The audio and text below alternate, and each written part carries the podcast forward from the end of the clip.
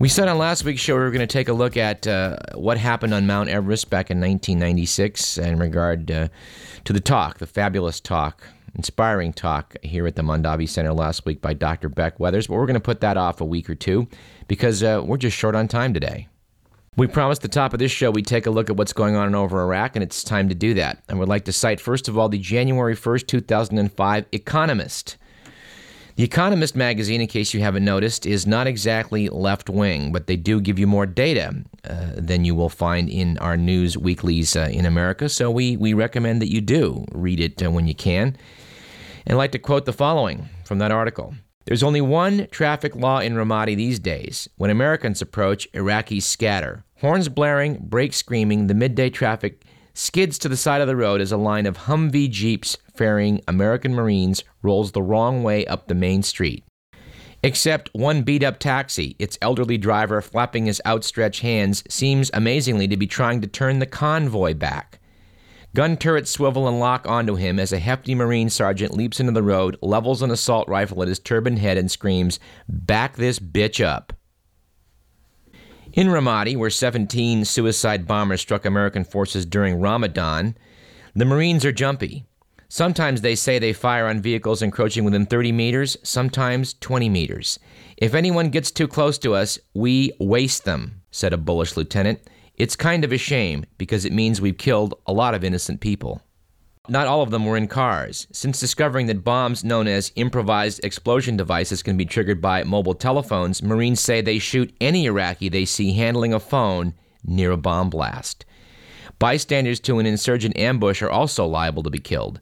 Sometimes, the Marines say, they hide near the body of a dead insurgent and kill whoever comes to collect it. According to the Marine lieutenant, it gets to the point where you can't wait to see guys with guns, so you start shooting everybody. It gets to a point where you don't mind the bad stuff you do. This ain't Radio Pacifica talking, this is The Economist.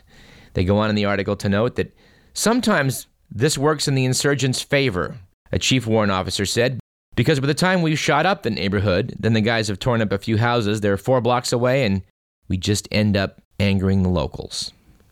Skipping ahead in the article. Armies can be good at war fighting or good at peacekeeping, but rarely good at both. And when America's well drilled and well fed fighters attempt subtler tasks than killing people, problems arise. At peacekeeping, peace enforcing, or policing, call it what you will, they are often inept. Even the best of them seem ignorant of the people whose land they are occupying. Article says that American Marines and GIs frequently display contempt for Iraqis, civilian or official. Thus, the 18 year old Texan soldier in Mosul, who, confronted by jeering schoolchildren, shot canisters of buckshot at them from his grenade launcher. It's not good, dude. Could be fatal, but you gotta do it, he explained.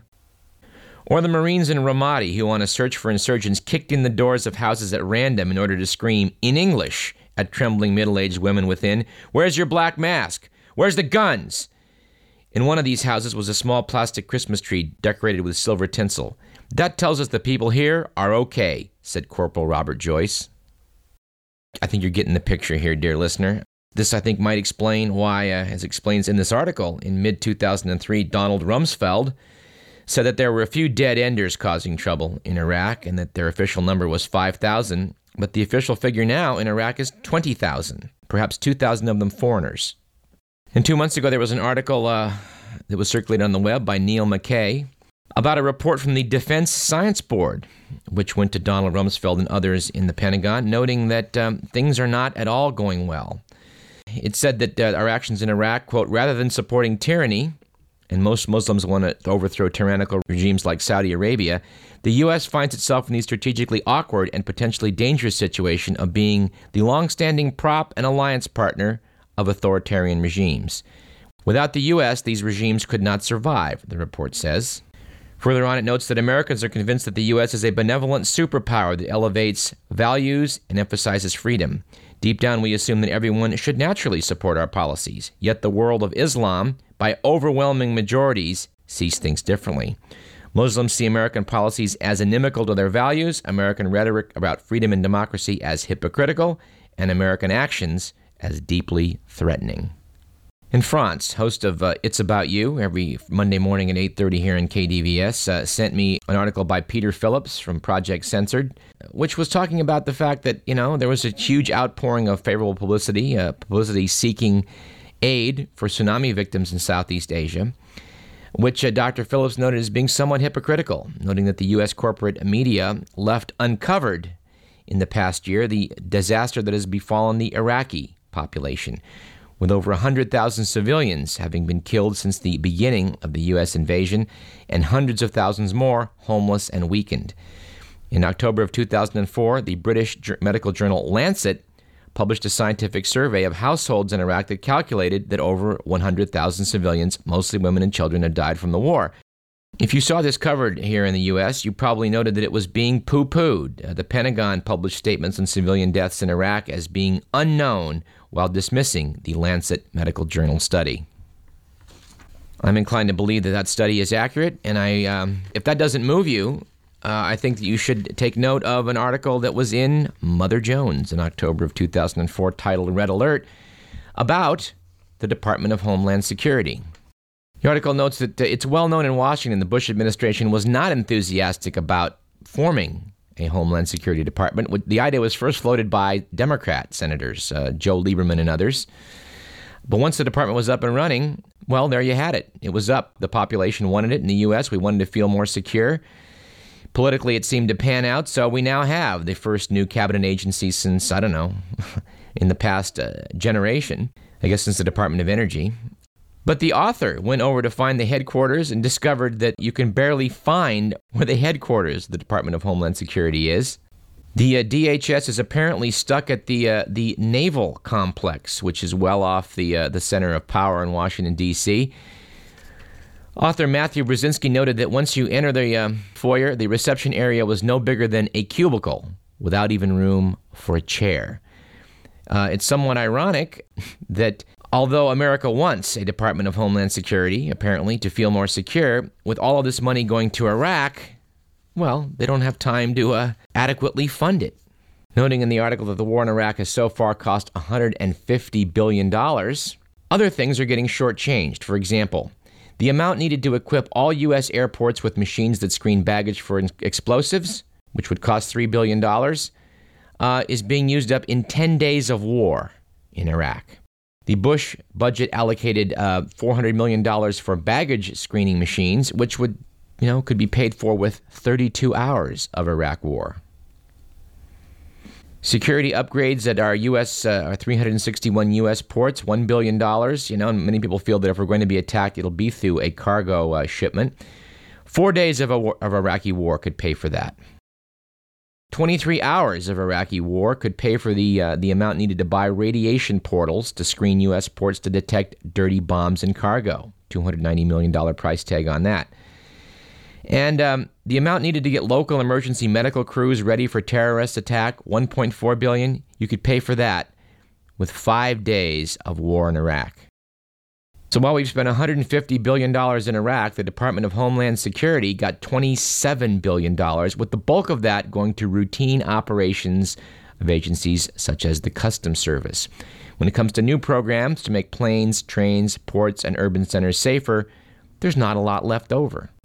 And since we're running out of time, I just don't have resources here today on the clock to, uh, to go into what's going on in Afghanistan. Except to note that Afghanistan has now experienced the largest opium harvest in the country's history. Large cuts of which go to the warlords which rule Afghanistan, and probably a lot of it is going to wind up in the hands of people like the Taliban and uh, Al Qaeda in Afghanistan, with which they can finance further attacks on the U.S. This is not what was supposed to have happened in Afghanistan. But since uh, massive amounts of resources were diverted out of the country and placed in Iraq, instead, it's what has happened. We're running out of time. Let's close with a science note to shift gears rather radically.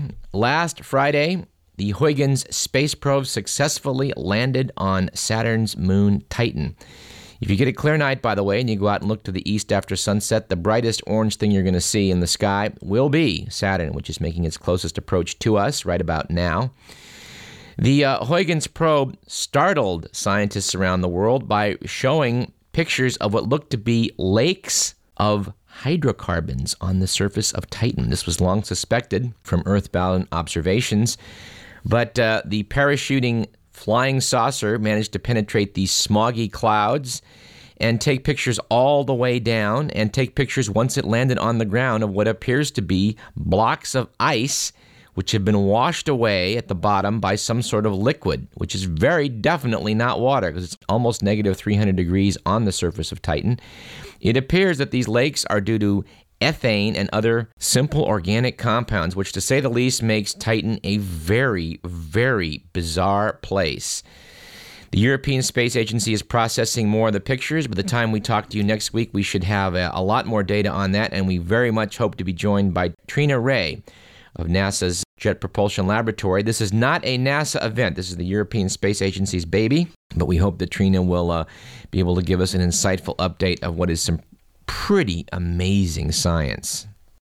All right, this has been some heavy fare in this segment. Let's end with a lighter note. Let's return to that book, which I got a couple of weeks back, The Funny Pages, because it's I think it's just our kind of material.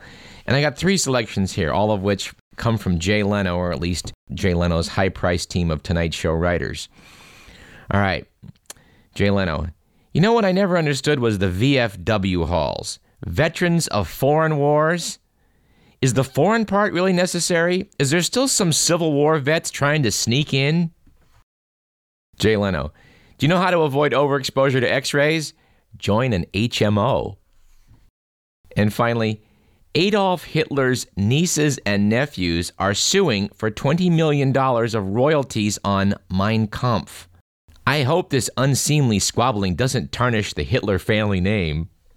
Adding, but maybe his relatives should pay for the damage Uncle Adolf did on his little European book tour.